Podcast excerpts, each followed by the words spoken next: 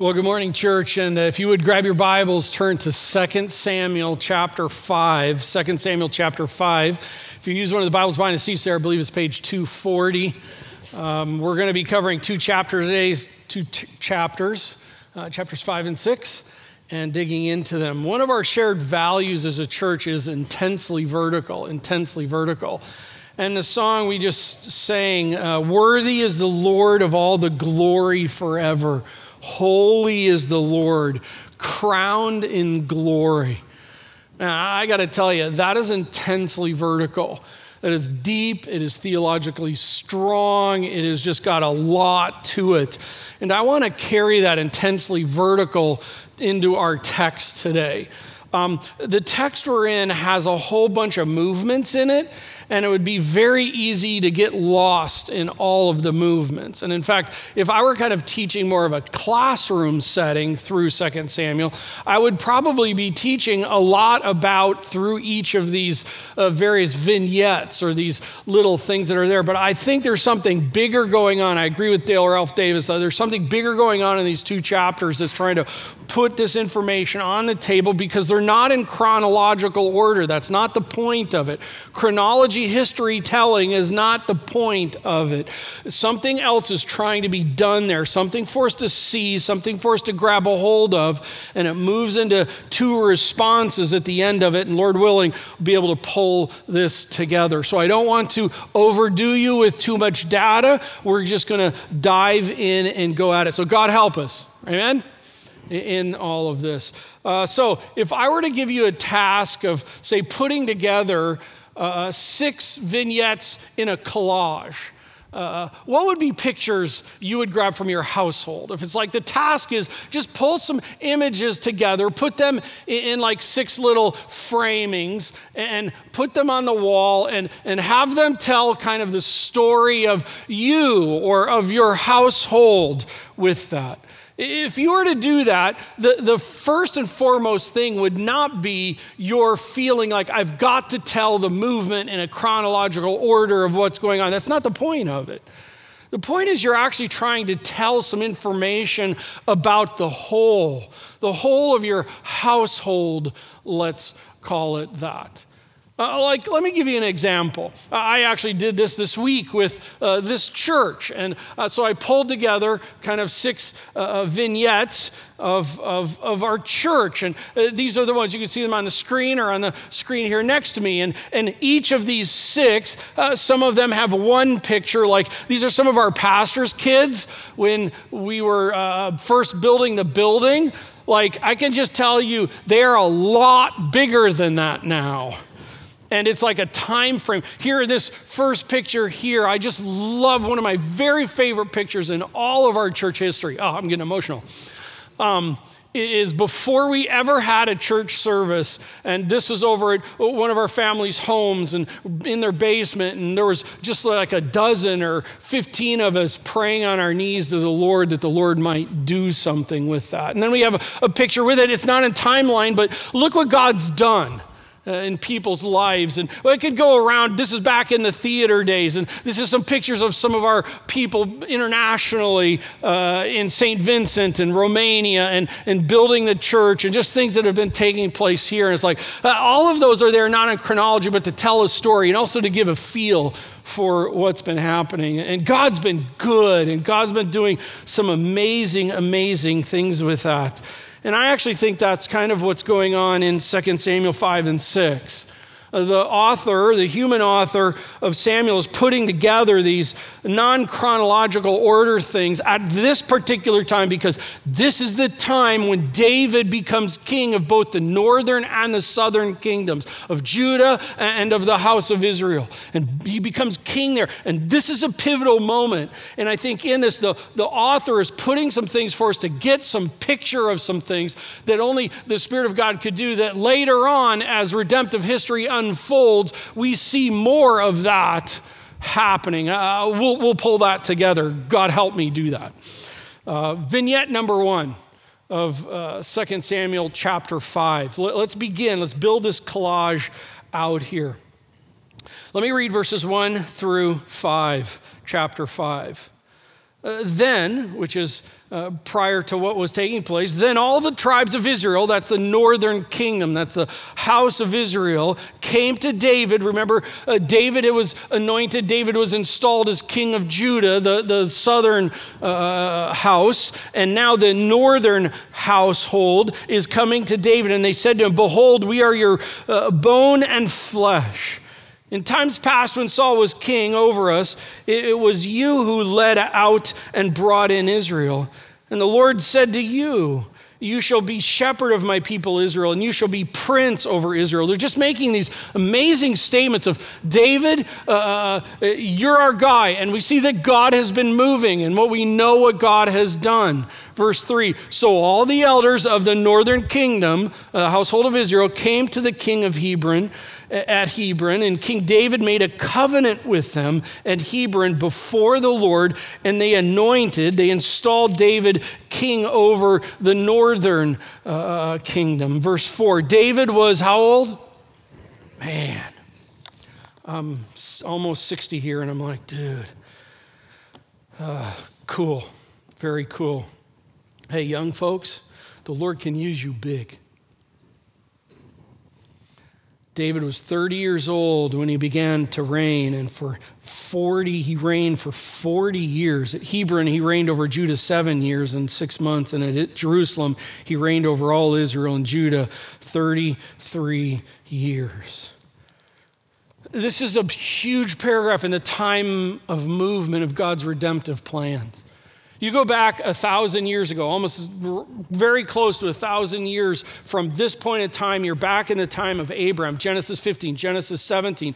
Uh, God uh, chooses Abram. Abram, uh, I'm going to covenant myself to you, and, I'm going to uh, build a nation out of you, and that you are going to be a blessed people, and you are going to be a blessing giving people, and I'm going to give you a place, and, and all of that. And you advance forward a thousand years, and all of a sudden, here we're, we're, we're with David. And, and we connect that even from 1 Samuel 16, where Samuel comes to David and out of the sheep pens. And uh, David wasn't looking to be in this position. David's just taking care of sheep he loved. And, and he's like, No, you're going to be king. And then after all this time, he comes in and it's like, Man, I'm telling you, folks, this is one of those boom moments in redemptive history. Uh, David is uh, now becoming the king of Judah and Israel, all uh, coming together. And if I could say it this way, I'll say it this way. What was promised is now being fulfilled. David was the promised king back in 1 Samuel 16. And now, after some 10, 13, 15 years, we have the promised king in place. And it's a huge, huge moment. Vignette one vignette number two. It's the second paragraph in chapter 5, verses 6 through 10. King David, I'm just going to summarize it. King David and his men head to Jerusalem in verse 6.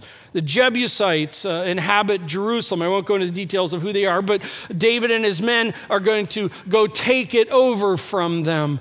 Uh, verse 7 to take the stronghold of Zion, the city of David, what's going to be called the city of David. And, and verse 9, David lives there and expands that area. And then verse 10, chapter 5, and David became greater and greater. And note, there's no period there. And David became greater and greater, for the Lord, the God of hosts, was with him. Hey, David didn't become greater and greater because David was some 30 year old prodigy, crazy, awesome leader dude. Okay, that's not what it was.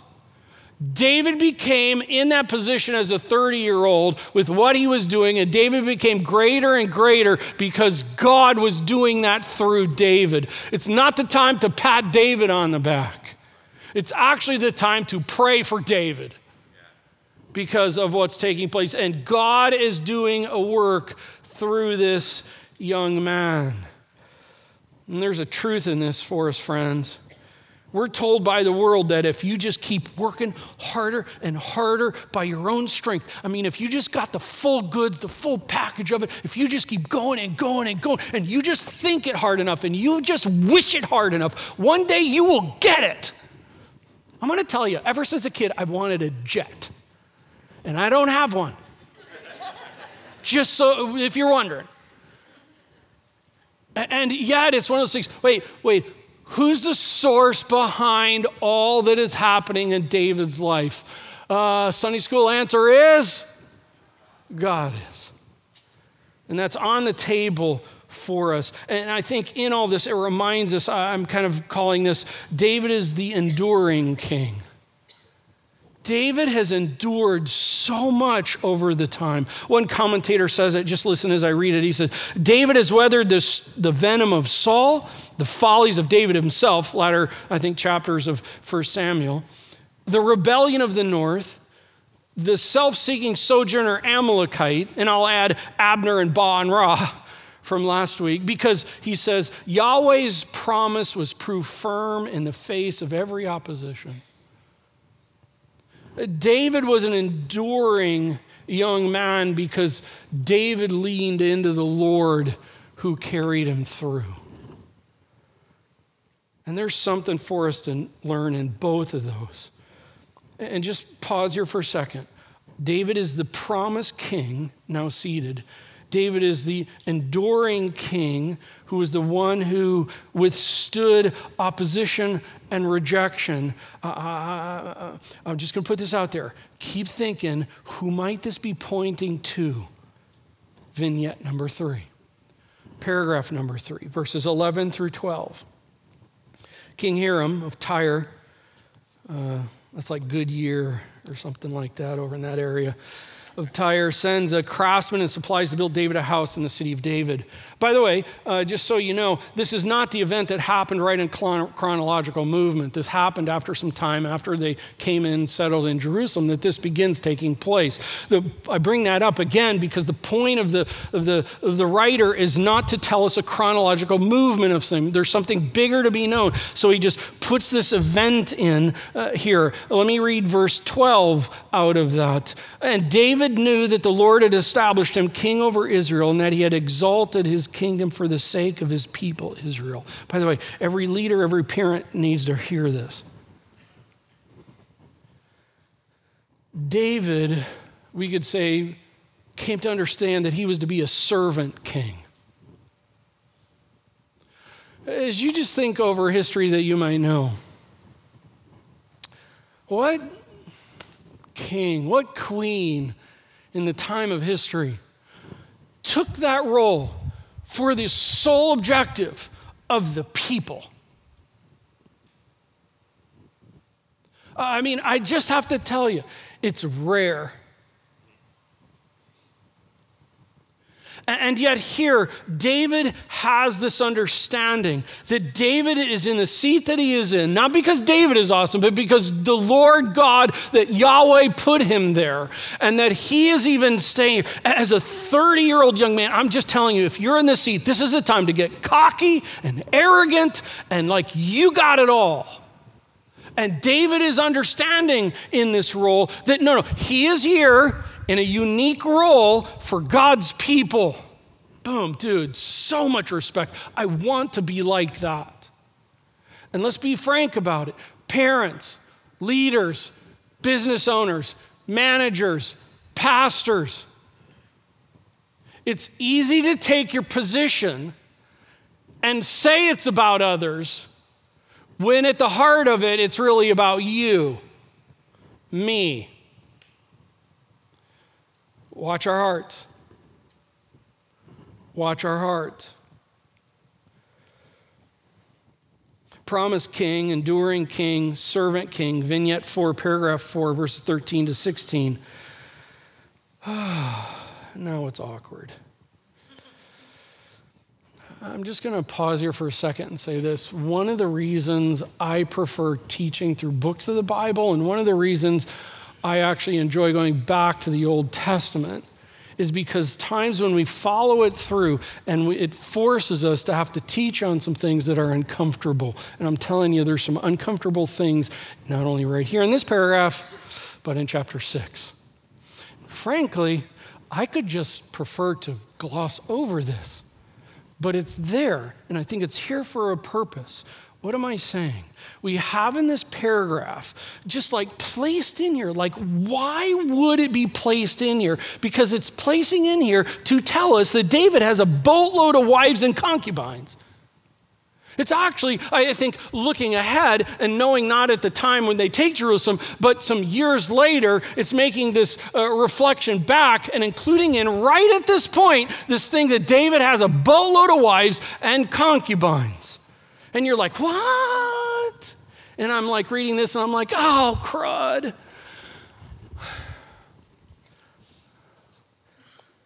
I'm going to suggest it's inserted there by the Spirit of God to remind us that David is an imperfect king. Because when you just get moving along with this, it's just like David's awesome. Oh, now he's awesomer. Now, now he's the awesomest. And then all of a sudden, like, Wah! You're like, what? Like, David, really? And dude, I have to read it and teach on it and make people mad at me for it. And it's kind of like, yeah, because don't get caught up in David. David's messed up too. And that's actually encouraging. Vignette number five, the final two paragraphs of the chapter, verses 17 to 25. Bottom line the Philistines learn that David is now king, he's consolidating his power. That means it's not good for them because they're next door neighbors. So they go hunting after David. By the way, how interesting. David lived in Philistine territory for like a year and a half. It's interesting how all this unfolds. David inquires of the Lord in verse 19 and in verse 23. He follows Yahweh's guidance. Uh, the attacking Philistines lose. And I just want to note two verses. Verse 20. And it says, and of David, the Lord burst through my enemies like a bursting flood. By the way, that is cool imagery. It's not like the Lord came down and threw some God wiffle dust and just made everything nice. No, no, no. it, it is the Lord burst through my enemies right before me like a bursting flood. And then add verse 20. And that the Lord had gone out before him to strike down that army of the Philistines. And in all this, I think as you go through, and you can read through it more, I'm just putting these things out for you, intending for you to read through it more. David is seeing himself and seeing God as the protector of his people. David is functioning as that. He is a protector king. But he also understands that the Lord God is the protector king, which, by the way, brings us to an intense vertical moment. Who else might all of this be pointing us to? The promised king. Genesis chapter 3. Right after sin, God's not caught off guard. He will send someone born of the woman, dealt a bruising blow by Satan that deals Satan a lethal blow. And that person that one is Jesus Christ. The promised king has come. And that promised king, by the way, reigns, Ephesians chapter 2, reigns and is seated. Oh, and then the endure, enduring king. Who is the one that was opposed and rejected? Oh, yeah, Jesus. No, oh, and who came, second person of the Trinity, boots on the ground, who was the one who came not to be served, but to serve? Yeah, Jesus. And who was the one who was tempted in every way? Oh, but Hebrews 4 15. Oh, but here's the difference was the perfect king, Jesus Christ. There's the game changer. And then who is the one who's a protector of his people? Jesus. And by the way, that, ba- that king went to the cross for his people to strike down and burst through the enemy like a bursting flood. out of the text. Do you see this king? Do you know this king? Friends, I am not talking about some hippie sandaled dude who got in a little over his religious head and was a political, nah, rebel rouser. I'm not talking about that. I'm talking about the promised king, the enduring king, the servant king, the perfect king, the protector king, who came to die on the cross to do for us what we could not do for ourselves. And whoever would humble themselves and see that they are, in fact, imperfect, in need of a perfect king, and by grace through faith in Christ alone, receiving him, he will burst through and strike down and make you his. And out of this text, David is being seated as the king of the, these kingdoms. And yet, boom. We have the blessing of looking back and seeing right as David is being seated that there was a perfect one, the son of David as the New Testament calls him. But it doesn't stop there. There's one more vignette, chapter 6. It's the vignette is of David getting the ark, and it's followed by a response to it all. The ark, the ark of the covenant. Oh, call it this. It was an Old Testament piece of furniture, but it was much more than that. It was a sacred box that God instructed his people to build. No, uh, uh, this box was like three and a half feet by about two and a quarter feet by about one and a half feet. It's not all that impressive. I mean, I would think if God's going to build something to be impressive, boom, he would go big. But it's really not that big. It's intended to be portable. And uh, back in Exodus, I believe 25, where we see the instructions for it, it's got these poles, and one of those things includes that they're never to touch it. And in all of this, uh, historically, one of the cool things about the whole Ark of the Covenant, of which we're not all that impressed with, unless you've watched the uh, original Indiana Jones movie, at the end of it, then you get impressed with the Ark. But until that, seriously, I think one of our uh, sad things is we're not that impressed by the ark. But the ark represents the very power and presence of God. And what would happen is, is that uh, back in the desert uh, moving times of Moses and the Hebrews, that when they would pick the ark up to begin moving it on out, Moses would declare, Advance, O Lord! I just think that's cool. You know, they, they put the poles through it so they can't so they don't have to touch the ark as they've been instructed, and they advance, O Lord. And then when they come and they come to the next desert spot and have camp and they set it down, and, and Moses would declare, Return, O Lord. It's like, God, do your plan in all that. It's just a very cool illustration of what's all taking place and who our God is. The ark represents the power and the presence of God. And where the ark was, was represented as that's where the power and the presence of God is. Listen, it wasn't for God, it was for God's people. And how it was set up is when they would come to a camp, they, they would set the ark uh, inside the, the, the portable uh, temple, the tabernacle, and then around all of that, God had all of the 12 tribes three on kind of each side. And, and, so, what is in the very center of it all, at the very epicenter of it all, is, is, is, the, is the tabernacle. And the thing representing the presence and the power of God is the Ark of the Covenant. The Ark of the Covenant is at the very center of God's people. And I'm telling you, that imagery preaches. And that's why God had it that way that Yahweh, his presence, his manifest presence, his power is to be at the very center position of God's people. Verse 1, chapter 6.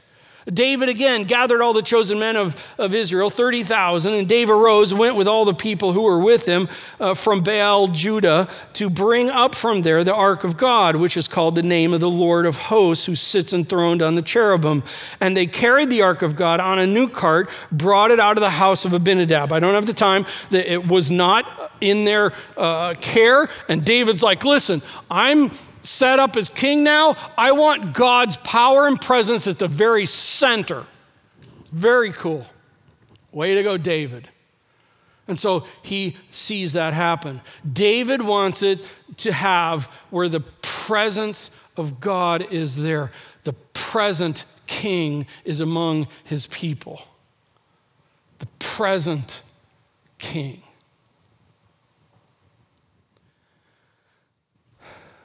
Emmanuel means God with us. And I think you cannot now look and as in this time of redemptive history and not look back at the ark and go, it's pointing to the Emmanuel one. When the power and presence of God will be with. And so, big picture David is installed as king. The two separate houses, the house of Judah, the house of Israel, are coming together under David. This is a huge moment in history in the Old Testament. And what commonly happens with God's people, even with God now at the very epicenter among his people, what commonly happens over some time? Answer God's people get comfortable with God. And God becomes their boyfriend, God becomes their best bud.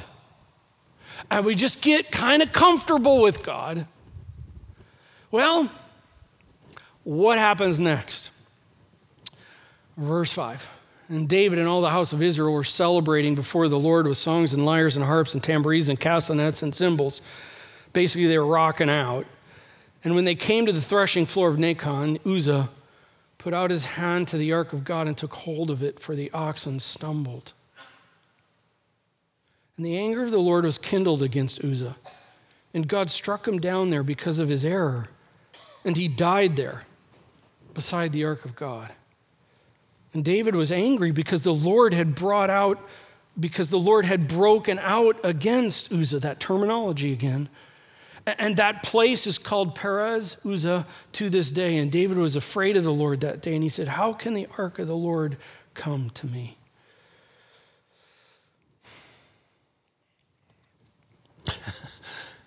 this is one of those texts that makes God very unmarketable. In modern day and how we do things. And I understand.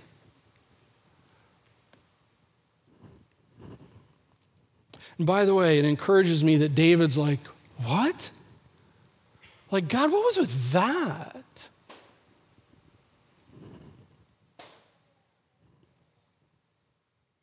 By the way, isn't it interesting, just in our thinking, in that moment, how we have this way that we seem to put ourselves above God and judge God? Isn't that interesting? But God in His grace allows us to do that, allows us to lean in and even push back. And I just want to say, I am not here to, to, defend God, and I am not here to make God palatable. I am here to learn about God and to teach about God. And so in this text, I just ask the question what can we learn about God? So in Exodus 25, God established the rules about transporting His ark. By the way, it was the Lord's ark, and He gets to set the rules. And one of the rules with that was is that no one was to ever touch it. Uzzah touches the ark. He's well intentioned. I would have done the same thing. It's falling over. This is like God's thing. I don't want it to get dirty. But you see, we have a wrong understanding of what is dirty.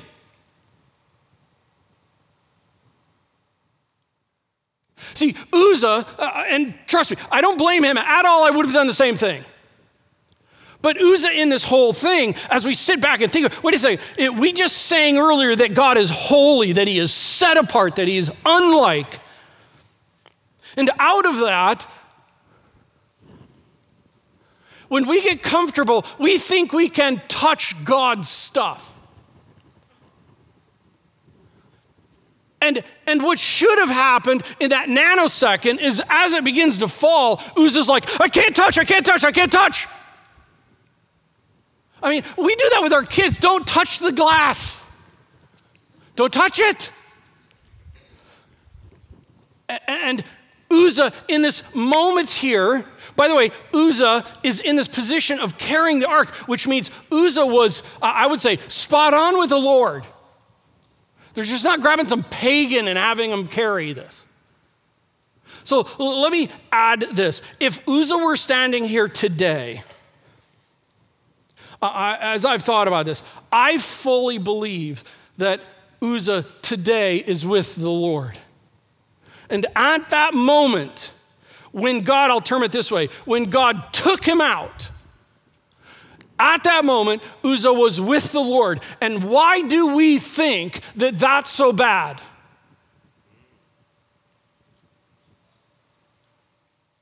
Like, man, he lost out.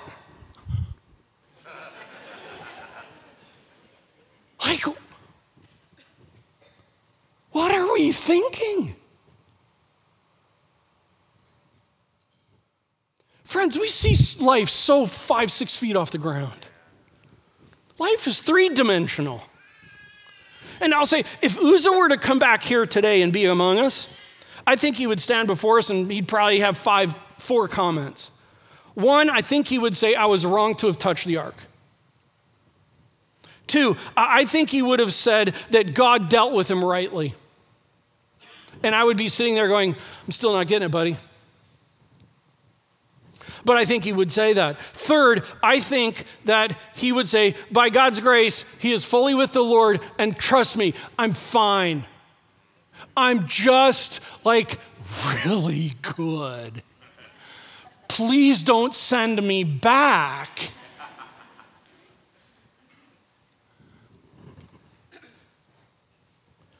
Four, I think that Uzzah would say, I'm just going to tell you, God sovereignly did a something in my life to teach his people. That when God says don't touch, God means don't touch.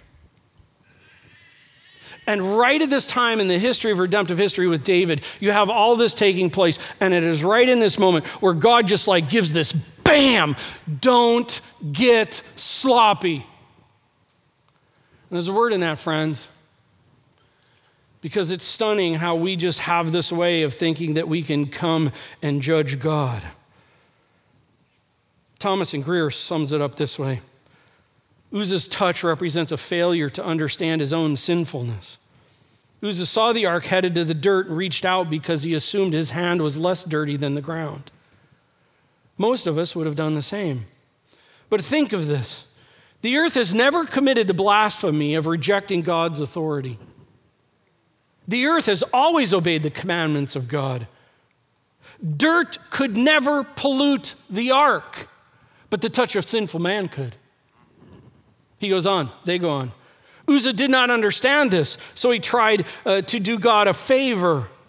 David did not understand this, so he joined David in his frustration. But the reason we do not understand the judgment of God is that we do not understand the wickedness of our own sinfulness. Most of us think that hell, for instance, is too severe a punishment for sin. We tend to think that God's justice is an overreaction. The cross should remind us that our sin is unspeakably wicked.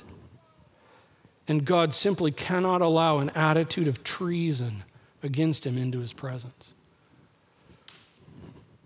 I can't fully explain it all, but I know who God is. And he did what was right. And it should cause a rightful fear. It should cause us to be a people of trembling worship. As one person said, it should cause us to have a holy delirium. Verse 14.